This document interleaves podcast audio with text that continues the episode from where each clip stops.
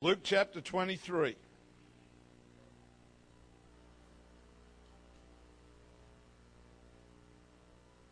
Hope you have your Bibles. I'm going to be using a reasonable amount of scripture this morning.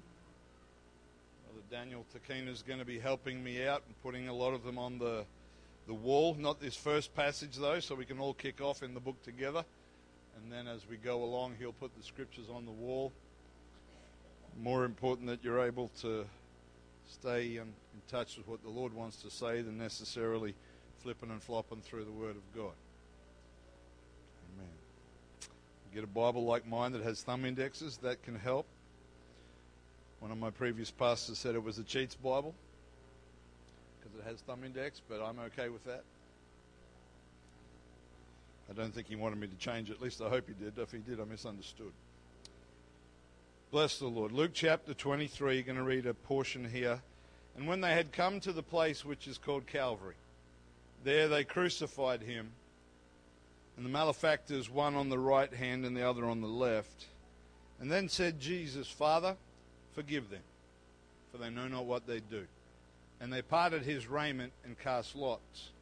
The people stood beholding, and the rulers also with them derided him, saying, He saved others, let him save himself if he be the Christ, the chosen of God. The soldiers also mocked him, coming to him and offering him vinegar, and saying, If thou be the king of the Jews, save thyself. And a superscription also was written over him in the letters of Greek and Latin and Hebrew, which said, This is the king of the Jews. And one of the malefactors which was which were hanged railed on him, saying, If thou be the Christ, save thyself and us. But the other answering rebuked him, saying, Dost thou not fear God, seeing thou art in the same condemnation? And we indeed justly, for we receive the due reward of our deeds. But this man has done nothing amiss. And he said unto Jesus, Lord, remember me when thou comest into thy kingdom. And Jesus said unto him, Verily or truly I say unto thee, today shalt thou be with me in paradise. And it was about the sixth hour, and there was a darkness over all the earth until the ninth hour. The sun was darkened, and the veil of the temple was rent in the midst. And when Jesus had cried with a loud voice, he said, Father, into thy hands I commend my spirit. And having said thus, he gave up the ghost. Now, when the centurion saw what was done, he glorified God, saying, Certainly this was a righteous man. And all the people that came together to that sight, beholding the things which were done, smote their breasts and returned. And all his acquaintance and the women that followed him from Galilee stood far off, afar off, beholding these things. Amen. The day that Jesus was crucified, there were many different kinds of people in the crowd. There were many different opinions about him, many different points of view. The religious rulers we know were there. They were the ones that had whipped the mob into a frenzy so that in their intensity they chose the release of Barabbas instead of Jesus, demanding his crucifixion. The Roman soldiers were there. They were hardened to crucifying people. It was something that was not uncommon to them, and yet even they were impacted by the behavior of the Lord. And the ladies that ministered to him throughout his ministry, together with his mother Mary, who, although she knew her son was born for a divine purpose, no doubt still experienced unimaginable heartache at his suffering. The disciples, or at least those that hadn't fled, were watching their leader, their rabbi, their master passing from this life. A thief on his left hand and another on his right. One railing on the Lord, and the other seeking redemption. And when it was all said and done, and people finally went to their homes, each of them would have had their own unique reflections on what they'd seen that day. But this morning, with the help of the Lord, I want us to consider a different point of view, another perspective, if I can. I want us to try to comprehend what Jesus saw when he looked at humanity from the top of Golgotha's hill. So I want to preach, possibly teach this morning from this title, The View from the Cross. Let's pray. Father, this morning, Lord, we're in your presence, we're in your house, we're your people. Lord, we open your word. we preach under your anointing, Lord, that your power might be released in this place. And Lord, this morning, some of these things we will cover, we've heard before. But Lord, I'm asking you, Lord, for revelation this morning, Lord God. I'm asking you, Lord, for understanding. Lord, that would be more than simply mental knowledge, but Lord, that it would settle into our hearts and transform us. Lord, your word is powerful. It is able to transform, it desires to transform. And so, Lord, we commit this time into your hands, Lord, that we would put aside distraction. Lord, that we would put aside discouragement and the weight of life, and we would allow your word to minister to us today, Lord. I pray in the name of Jesus. Amen. Amen. Bless Lord. We know as readers of the New Testament that it was the Lord's love for us it was the, that was the motivating factor that held him on the cross, that caused him to be willing to surrender his life and to yield his life to that horrendously unfair crucifixion. Mankind, or you and I, to make it more personal, his image creature, was broken and corrupted and spiraling downwards into a devil's hell. We're not able to save ourselves, not able to redeem ourselves, not able to restore ourselves. And so, because of his love for us, he came. Because God did so love the world, he manifested himself in a fashion that had never been done before to pay for our sins.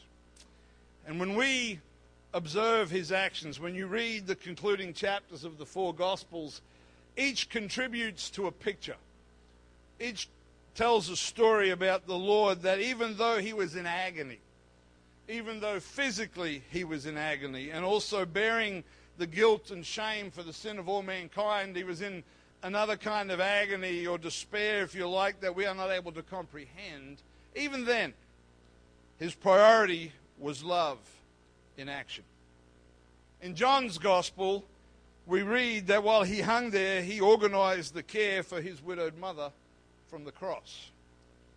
Even as the soldiers drove the nails into his hands and feet, he requested forgiveness for them. The thief that cried out to him received a promise of paradise that would be fulfilled later that day.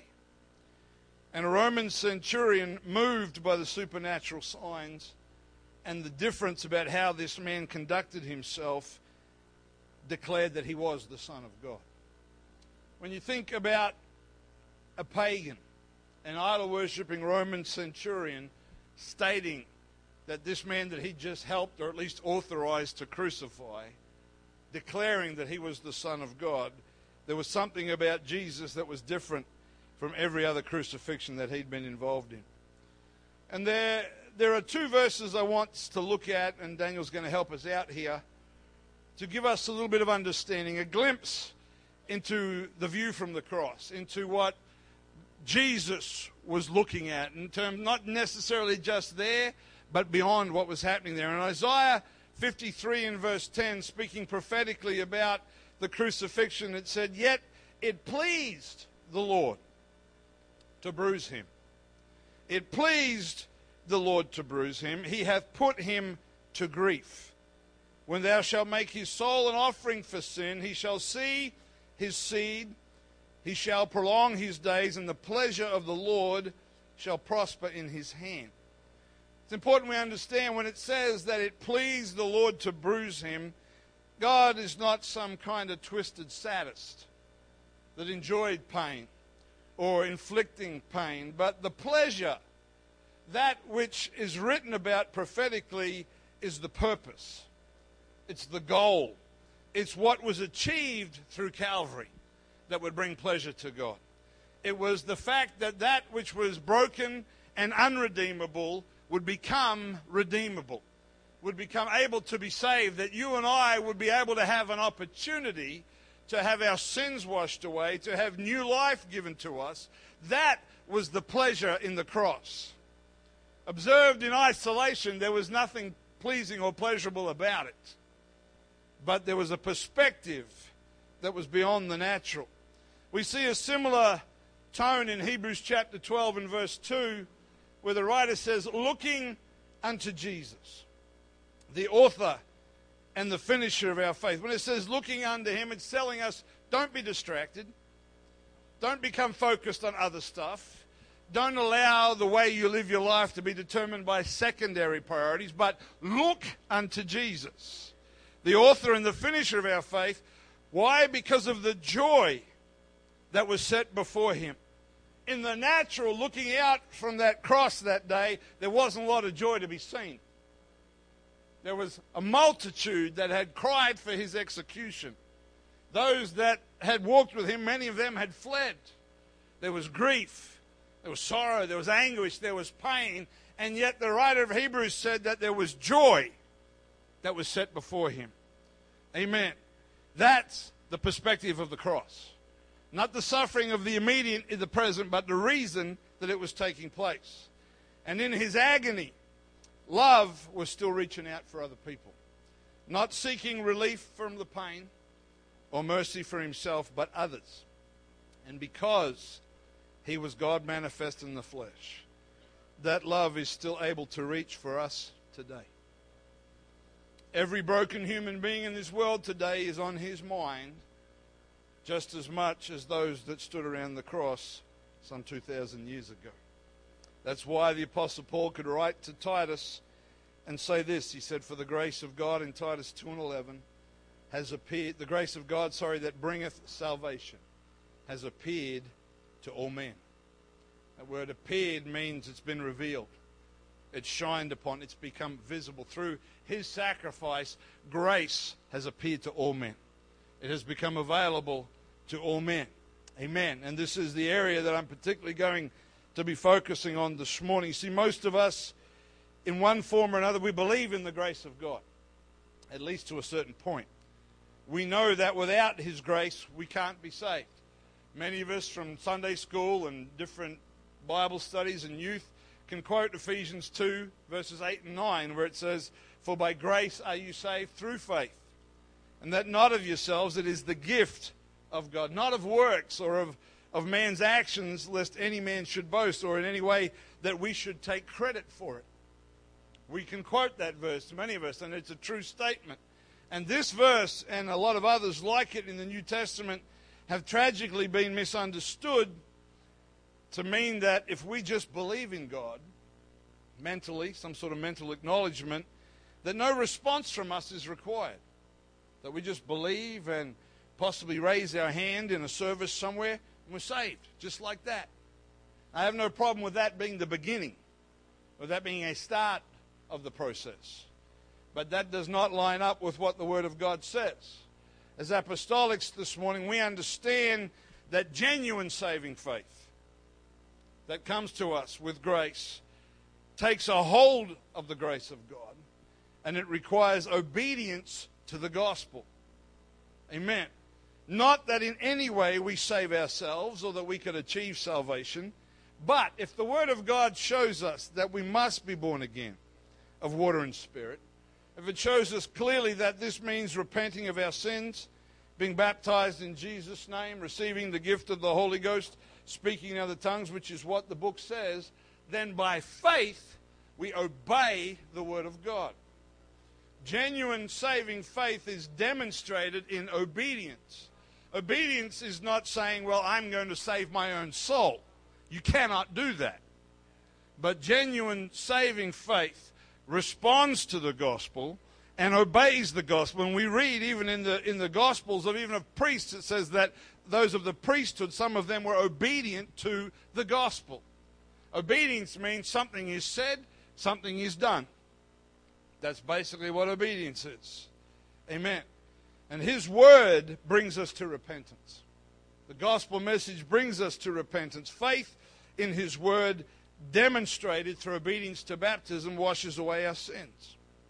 Faith to the promise, faith to receive, sorry, the promise of the Holy Ghost invites an outpouring of the Spirit of God. And all of this is only possible through the grace of God. And our faith responds to grace in obedience, and we are born again. You've heard me say it before, but I like the analogy of God's grace, His saving grace reaching down to us and our faith reaching up and taking a hold of that grace. And something happens when we have faith. Something happens when we put our faith in what the Word of God says. Amen. Bless the Lord. In recent weeks, in several services, I think mainly on Wednesday nights, I've been ministering and teaching a little here and there on the love that God has for you and seeing yourself the way that He wants you to see yourself. And uh, I'm going to fold a little bit of that into this morning, but I want to make this statement to begin with that if you've been born again, you've been born again, washed in His blood, baptized in Jesus' name, filled with the Holy Ghost, you are His child. He is your Father. Yes, He is our God. Yes, He is the King of Kings. Yes, He is the Creator of heaven and earth. But we enter into a relationship. But we are His children. And He cares for us as His children. He loves you. Say it again. He loves you. You are valuable. You are precious in His sight. You are accepted. Acceptance is a massive issue for humanity. We all want to be accepted. We all want to feel like we fit somewhere, we belong somewhere. That's why there's so many different things going on in the world. That's why you see people will do something really radical or something really different because they say, Oh, I want to be unique. But then everybody starts to imitate them, and you get all these people that are unique together. They're looking to be accepted, they're looking to belong somewhere. We are accepted by the Lord. I'm going to say that again a few times because some of you don't get that yet. We are accepted as His children. Amen. We belong to Him. Now, there are a wide variety of factors that would take me more time than I have today. A wide variety of factors and experiences in our lives that contribute to us struggling to believe and accept the love of God for us. A lot of things can come into that. Can be dysfunctional families, can be hurts, can be abuses, can be a lot of different things that have affected the way that we think naturally. So we struggle to learn to rethink spiritually. We struggle to accept the love and the grace of God. But there is one common denominator that can affect Christians from every background, whether you came from the best family on the planet or you never had a family or anywhere in between. There's one common denominator that can affect us and hinder us from being feeling and being confident in our acceptance with the Lord. And that is a misunderstanding of the grace of God. A misunderstanding of God's grace. When we attend Bible school or even in Bible studies, we're often given a definition of grace that sounds something like this Grace is the unmerited or undeserved favor of God towards man. Anybody heard that before? Okay. Grace is the unmerited or undeserved favor of God towards men. To simplify that statement a little further, it's basically saying that we receive the goodness of God even though we can't earn it, don't deserve it, and could never afford it. Now, all of that is true. All of that is. Anybody here good enough for God? Anybody here didn't need somebody to die in their place? So all of that is accurate. But as an understanding of grace, that statement is incomplete. Because if our view of grace stops at that point, I want you to listen to me this morning. I believe God wants to change the way some people think today. If our understanding of grace stops at that point, we can almost get to feeling like we've, we've slipped in while no one was looking. You know, we, we slipped in the church. I'm in. I don't know how that happened, but I got in. Well, no one was looking. We, we feel like we don't deserve to be here. And we can even go as far, and this, this, is, this is where a lot of people, you might laugh a little at this, but sometimes we can even go as far as to almost feel guilty for being saved. I mean, we think that's crazy, but it's not as crazy as it sounds. This can lead to a life of fear, of being afraid that if we don't stay good enough, or if we don't do all the right things, that we could easily be thrown out of the kingdom. Kind of like we're on probation. That somehow God has begrudgingly allowed you to come into his house, but you better not break anything. That's how we can get to feeling. And we can feel as though grace somehow got us through the door, But now we better stay on our toes and not mess it up. It is true, it is very true that we should live a righteous life. That's biblical. It is also very true that salvation can be lost. There is a belief that gets taught around certain places that once you've been saved, you, you know, nobody can touch you. Doesn't matter what you do. I wish it was true. I'll be honest. I wish it was. If I could find a way to twist the scripture and make it work, I'd like that idea. And get saved, go do what I want. But unfortunately, it doesn't back up with the Word of God. So it is true that salvation can be lost. But it is not true that the grace of God just got you through the door and that now you're on your own and you better not mess up or that you're hanging by a thread. That is not true. Daniel, if I could have that next verse up there, please. Ephesians chapter 1 and verse 6. It says, To the praise of the glory of his grace, wherein he has made us accepted in the beloved. Amen. What I say before? You are accepted. By the grace of God, we are accepted in the beloved. To break that verse down and decomplicate the King James English, you are special to Him. You are the object of His love. You are the object of the love of God. Amen. Confidence in a love based relationship will change your behavior. Confidence in a love based relationship will change your behavior, whether it's within a marriage or within a family. If you believe that you are loved, if you trust in that love, it will change how you live. You'll do what you do and live how you live, not to cause God to love you, but because God loves you. They are two very different things. The 23 or so years that I lived in my parents' house, Every Monday through Friday, I watched my dad get up and go to work. Walk out that front door every morning at about 7.30, 8 o'clock in the morning. Come home usually about 6.30, 7 o'clock at night. Every day like clockwork. Every single day. He did it because of his love for his family. Because, now, allow me the stereotype. I know nowadays a lot of husbands and wives work, but biblically, it is a man's responsibility to provide for his family and that's why he did what he did.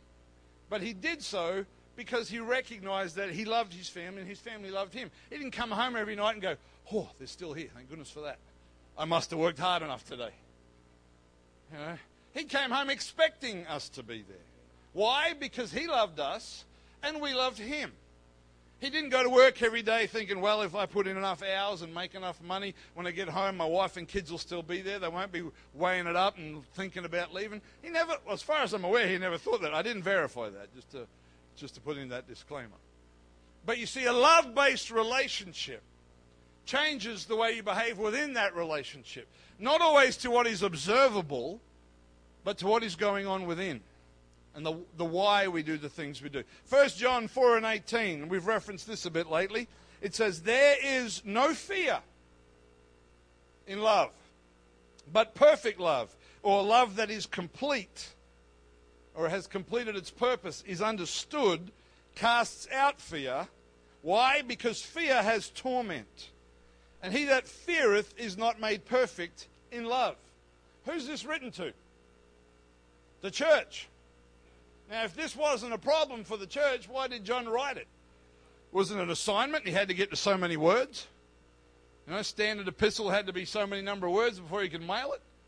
No, he wrote this to the church under the inspiration of the Holy Ghost. I want to read that same verse. This isn't on the screen, Daniel, so don't fear. Cast that out. Uh, in the Amplified version, it says this. This Amplified is a paraphrase. It says, There is no fear in love or dread does not exist. But perfect or complete and full grown love drives out fear. Because fear involves the expectation of divine punishment.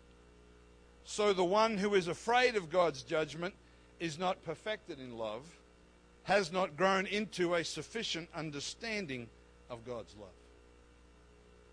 When we live in fear, that if we fall short, that if we're in God's house and we do break something, that He's going to punish us. That's not complete love. That's not how God wants us to live. He wants us to have confidence and let His love be completed in us.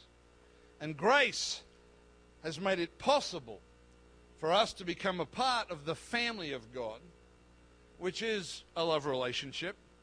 What are the two greatest commandments? Love Him with everything, love your neighbor as yourself. If that's not a love relationship, I don't know what is. Amen. Grace has made it possible for us to become a part of the family, but grace makes it possible in an ongoing sense to continue to stay in the family. Romans chapter 5, verses 1 and 2 says, Therefore, being justified by faith, or in other words, therefore, by faith in him, he sees us as if we've never sinned. That's what justification is. We have peace with God through our Lord Jesus Christ, by whom also we have access by faith into this grace wherein we stand and rejoice in hope of the glory of God. Grace didn't just bring us in, we stand in it. We stand in it. It's where we exist. In the present, in our relationship with God, we stand in grace by faith. Sometimes we think we were saved by grace, and we were, but we think that was sort of some sort of past thing. We stand in the grace of God. We stand in confidence and assurance in the grace of God. Amen. Now I know, I know that Jesus isn't still on the cross, contrary to a lot of the things we see in some more orthodox situations. But the, rev- the view, if you like, that the Redeemer has of you and I, and I may have left this one out, Daniel, I'm not sure. 2 Corinthians 5 and 21 says, For he hath made him to be sin for us, who knew no sin. Why? That we might be made the righteousness of God in Him. Now, that's hard for our minds to comprehend in the natural because we know that we are broken. We know that we've sinned. We know that we have weaknesses. But because He took my sin, when He looks at me and when He looks at you, He sees His righteousness. I'll say that again because that's really hard to wrap your brain around, or it is for mine anyway. When he looks at us, because of the exchange, because he said, I'll die, you live, I'll pay, you go free, when he looks at us, he sees his righteousness. Now, the first thing we say in the natural when we hear that is, but. But what about? But what when I do this? But when I'm not good enough? But when I say the wrong thing, do the wrong thing, make a mistake? The grace of God wherein we stand. I'm not saying that sin doesn't matter. If we know we've sinned, we need to make it right with God. But in the midst of our brokenness, somehow supernaturally, He is able to see us through the blood of the cross, through His mercy and His grace, and see us as righteous. Anybody struggle understanding that? Got some honest people in the building? That's good. That's hard. Because we know. We know that we are not righteous naturally. But He sees us through grace as righteous. And we've got to allow Him to change our understanding. It doesn't mean we become slack and just live like the devil, but to have an assurance and a confidence in that love relationship that says, I'm standing in His grace. And with all of my weaknesses and all of my shortcomings and all of my flaws, He sees me as His righteousness. Bless the Lord. And right now, some of you are struggling with that, like I've given you the most complicated mathematical problem you ever heard which for some of us would be easier ones than others. For me, it'd be pretty simple. I'm not a mathematician. See, Abraham is described in the book of Romans as having walked with God by faith. And because of that, the King James Version uses the word that it was imputed, I M P U T E D, it was imputed unto him for righteousness. What that means was because he trusted in God, he obeyed God. Yes, he did. He obeyed the Lord. But because he trusted in God, it was credited, if you like. That word imputed. His account showed righteousness. And as the children of Abraham by faith, when we obey what God says, just like Abraham did, by faith, he takes our sin, because that's what was in our account. He takes that and says, put that on my tab. And in its place, he imputes or he credits righteousness to us. Because we're awesome? No. Because of his grace. Because for by grace are you saved and we stand, we, get saved by grace, we stand in grace. We are kept by the power of His grace. Amen. But grace goes a little further than bringing us in and keeping us. Romans chapter 5 and 21, I think I gave you this one, Daniel. Says this that as sin has reigned unto death, before we were born again, what reigned in our lives? Sin did. I reigned. I want to do this. This makes me feel good. This will bring me carnal pleasure. Sin reigned in our lives. You know, one of the biggest lies the devil tells the world is that you're free to be your own person. When you choose to serve sin, you put the shackles on your hands and say, I'll serve you.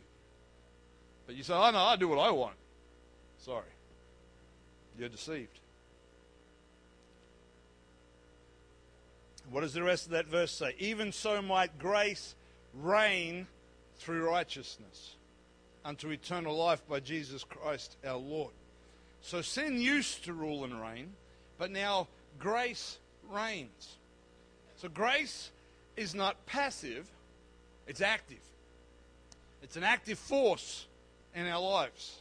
Sometimes we, th- we tend to water it down a little bit and think of it as when we when we were born again, it's like we got a vaccination. You know, we came to the Lord, He gave us a shot of grace, and we come into the church. And but it's not just about being born again; it's active in our lives. I want to read a passage that I thought was fantastic and so well written. I didn't want to rewrite it from Brother Daniel Segraves' book, Themes from a Letter to Rome. He said this.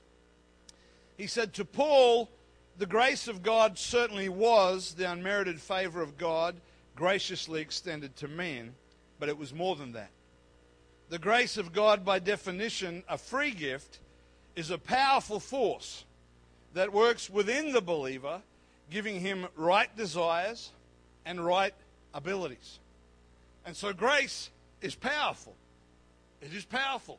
It gives us the desires. We'll get to that in a minute. I don't want to mess up my notes, but it's not just something we had, it's something that's in us and a part of how we serve God in our relationship now. If you look at the life of the Apostle Paul, you'll see that he credits the grace of God for anything that he was able to do. Anything that he was able to do. That doesn't mean that he didn't give everything he had for the kingdom. You would never accuse the Apostle Paul, when you read the book of Acts and the epistles, you would never accuse him of being lazy. He gave it all. He said, I'm willing to spend, I'm willing to be spent, do my best to be all things to all men, that I might reach some. He gave everything he had. But in the midst of that, he declared that it was by the grace of God that he was able to do anything. Amen. It meant that he did invest himself, but he was trusting in God to do the work and in God to achieve his purpose. 1 Corinthians chapter 15 and verse 9. And I'm mindful of time says, For I am the least of the apostles. I'm the least of the apostles, that am not meet or not suitable to be called an apostle, because I persecuted the church of God.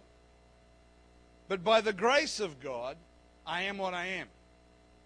By the grace of God, I am what I am, and His grace, which was bestowed upon me, was not in vain, but I labored more abundantly than they all. That's a pretty big statement. You say, My work ethic I'll hold it up against any of the others in Jerusalem. But then he said, Yet not I, but the grace of God which was with me. And so he did labor in the kingdom, but he was acknowledging repeatedly it wasn't in his own strength, it wasn't in his own abilities, and also he wasn't doing it to achieve the favor of God. But he was doing it because of the favor of God. Amen. That same verse in a more modern translation says, or verse 10 says, But whatever I am now, it is all because God poured out his special favor on me, and not without results. For I have worked harder than any of the other apostles, yet it was not I, but God who was working through me by his grace. He knew very clearly that he had received favor that he didn't deserve from God. But he also knew that grace enabled him to be and to do what he was and what he did. Now, to an observer, he probably just appeared like a man working really hard in the kingdom. And that's okay. But Paul understood that anything that he did was enabled and empowered by the grace of God and the Spirit of God in him. God does want us to serve him. Let me say that. One of the things Jesus, one of the very few things Jesus spoke about praying for was laborers in the harvest. God wants us to serve him. This is, this is not a message that says we all just sit by the pool with a cold drink and a book. He does want us to serve him. He wants us to work for him. He wants us to live for him. But he doesn't want us to do it to earn credit or to be accepted. That's a wrong approach. But we are to surrender that approach to Lord, I'm not earning this, to release the power of grace in our lives. Philippians 2 and 13, and I'm not too far off being done, says this It says, For it is God which worketh in you, both to will and to do of his good pleasure. I'll read that again. For it is God which worketh in you, both to will and to do of his good pleasure. So both the desire or the will and the power to live righteously come from God, not from us. He gives us both the desire and the ability through his grace. Romans chapter 4 and verse 3 says, What saith the scripture? Abraham believed God, and it was counted unto him for righteousness. Now to him that worketh is the reward not reckoned of grace, but of debt. But to him that worketh not, but believeth on him that justifieth the ungodly, his faith is counted for righteousness. Now let me let me just break that language down a little bit. It basically says, what does the scripture say? Abraham believed in God, and because he believed in God, he was considered righteous in the sight of the Lord. Then in verse 4 it says, But if we work believing that we're earning, he says, He that worketh, if he's looking for a reward, It's that if we live and do everything we do for God, we're looking for something that we've convinced ourselves we need to earn. And he said, That's not grace. He said, That's debt. It's twisted, but it's this weird, twisted thinking that says, If I will do this, then God owes me. Then he has to accept me. If that was possible, then we would have been doing that from the start. But it's not possible. We need the grace of God. Then verse 5 says, But him, when it says he, it says, But to him that worketh not. Let me make something clear. These verses are not comparing one person who's working really hard every day and another person who's doing nothing. It's talking about the approach to what you do.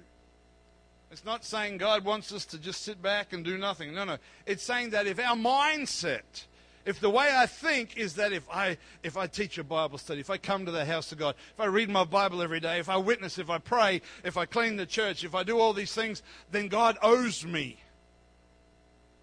Now, none of us would declare that, but subconsciously that's under a lot of thinking. We get this mindset that if I do all these things, then He has to keep me in the family.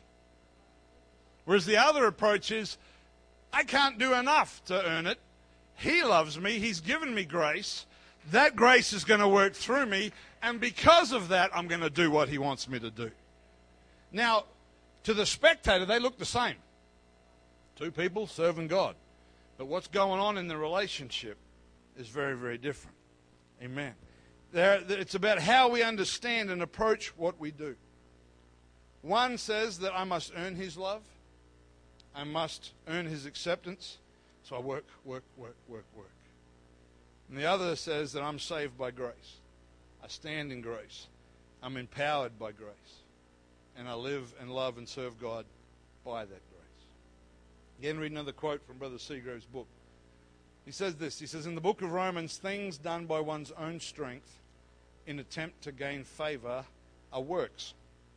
Things done by the enablement of the Holy Spirit are not. The source of desire and ability. We just read from Philippians. The source of desire and ability to do things that glorify and please God is not one's own strength, it is the grace of God.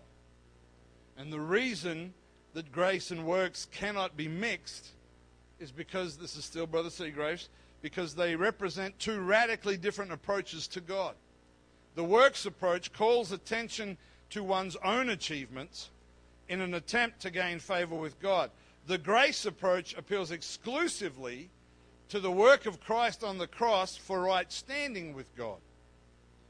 One, and this when I read this, I really felt the Lord was in this. One is an approach of pride, the other humility. Amen. Bless the Lord. Because when we have a works mindset, we don't think we're proud, but we're depending upon our ability. I am going to do this. God must love me. Amen. So, try to bring this, try to land this plane, as they say. How do we approach this? How do we understand and activate this in our lives and in our thinking? We go back to the beginning. How did we first accept grace? When you were born again, what, what had to take place for us to be born again? We had to repent of our sins. We had to acknowledge that we had no righteousness of our own. We had to acknowledge that we couldn't save ourselves, we couldn't make ourselves whole. We had to surrender to Jesus and allow Him to be our King. It's the same thing. It's the same thing. It's about surrendering to Him. And God, I can't do this. I can't save myself. I can't do enough good stuff to be righteous. But if I will allow your grace, it's about it's really it's kind of about us getting out of the way. Saying, Lord, I acknowledge there's nothing I can do that's righteous. But if I will lay that down and acknowledge my own weakness and allow your grace, then you can use me for your glory. Amen. Anything we do for the Lord goes better and gets better results when we come from that approach. Let me be transparent this morning. I've been preaching for, do the maths, nearly 30 years. And you might think, man, it's taken you 30 years, you need to keep working. But I know the difference between preaching by the power of the grace and the Spirit of God and doing it in my own strength. I know that I can stand, I'm not saying this to be arrogant in any way, please. I could stand up here and teach a lesson that's solid, that's biblical, that's clear and precise in my own strength, just by experience. But if I want to see what God wants to take place, when I say, get out of the way, Simon, and let the grace of God flow, that same message becomes anointed and powerful and can bring transformation. Same words, same notes, as long as it's the direction of God. That's the difference. Because one is my ability, and the other is getting my ability out of the way and letting Him operate through me and achieve what He wants to achieve. And if you're involved in any form of ministry, don't forget that. Make it a regular practice to get your own carcass out of the way and let His grace flow through you. Galatians chapter 3, I think this might be our last passage. Thank you, Daniel. Doing a great job. Paul wrote to the Galatians and he said this This only would I learn of you. Received you the Spirit by the works of the law or by the hearing of faith? He said, How did you, how'd you get the Holy Ghost? How'd you get this whole born again new life thing going? On? Did you achieve it? By doing things and ticking off a list? Or did it come by faith?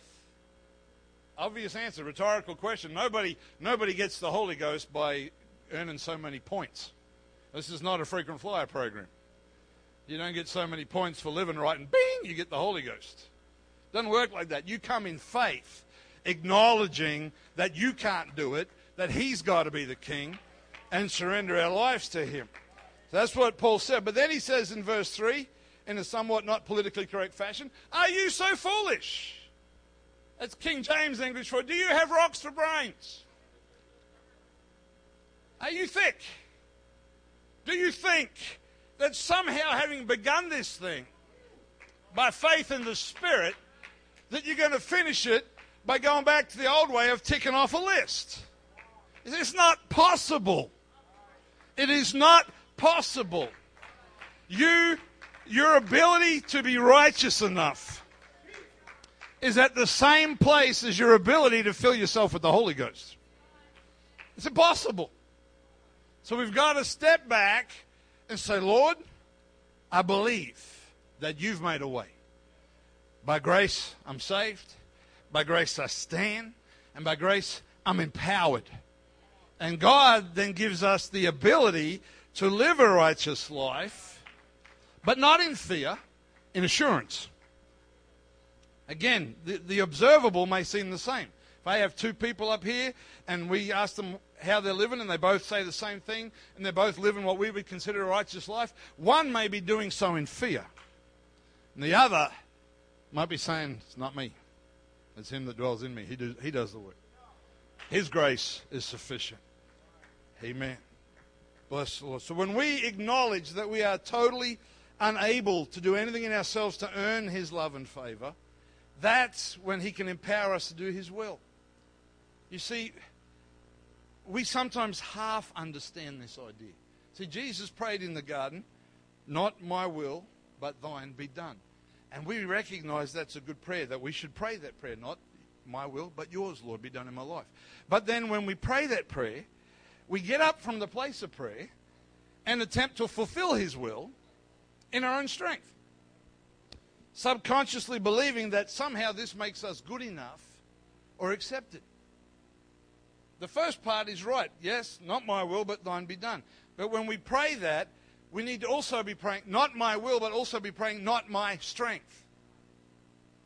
Because you can't do his will in your strength. If you're going to do his will, it's got to come by the power of grace and the Holy Ghost moving in us and through us. If we've trusted him to save us with his grace, we have to trust him to keep us and to give us the grace to live victoriously over sin. As Brother Seagrave said, when we attempt to gain God's favor through our own achievements and actions, it's actually an approach from the platform of pride. We don't think like that because to us, pride is saying, I'm awesome. I'm great. There's nobody like me. You're blessed to know me. This world's lucky to have me, whatever you like. That's how we see pride. But pride also, in a very subtle way, is about self dependence, is about, I can take care of this. I am suitable on my own. I am competent by myself. I can keep what God wants me to keep, and He must accept me. That's pride. We would often look at it and say, well, actually, that's, you know, sometimes the world would say it's low, low self esteem when we can't believe our identity in God, but it's actually a twisted form of pride. That's biblical. Amen. But when I understand His love, we read from 1 John 4, when I understand His love together with His grace, what happens? Fear is cast out. And then the way I live looks the same. You know, when, I, when you understand this, I'm hoping you'll come to church just like you always have. I'm hoping you'll serve the Lord like you always have. You'll give, you'll witness. You'll do all those things. There, there may not be a great visible, observable change, but what's going on in here is different. Because I'm not getting up in the morning thinking, oh, if I don't pray this morning, I'm going to lose my soul. Rather, I'm getting up in the morning saying, I want to pray today because He loves me and I love Him and I need His grace today to give me the power and the strength. It looks the same, but it isn't. It isn't the same. We do not work and live righteously to earn His love, but because of His love. Cass, if I could have you on the piano, please. That's the view from the cross. That's what he sees. He sees us through grace and mercy and imputed righteousness. We see ourselves the way the devil wants us to see ourselves. That's why the apostle also wrote to the Romans, he said, There is therefore now no condemnation to them that are in Christ Jesus, who walk not after the flesh but after the Spirit. There's no condemnation. If you're still living with condemnation, this message is for you this morning. You feel fearful about your salvation. Now, please, let me be very clear. This is not an excuse for sin. This is not a get out of jail free card for sin. If you sin, you need to repent. You need to make it right with God. You need to restore that relationship. This is about every day when I get up. Do I, do I approach him from the platform of, if I don't do this, I'm going to lose it? Or I love him? Again, it looks the same, but it isn't. Let me say this. I don't want to get too pointed this morning, but sometimes the people that seem to have it the most together, that look like, man, do they ever do anything wrong? Are the ones with the most fractures because they're holding it together from a fear platform rather than a grace platform. I can't save myself. See, I, I relate to this. I relate to this. I relate to wanting to do the best, to wanting to tick the boxes, to, to complete the list, to, to not, you know, being found short of the mark. I relate to that, most of us do. We're human beings. But he basically said, My yoke's easy. he said, if you'll, if you'll let my grace flow through you, I won't only empower you to live righteously through it, but there's an assurance. There's, anybody want fear cast out? Let's stand together this morning. Let's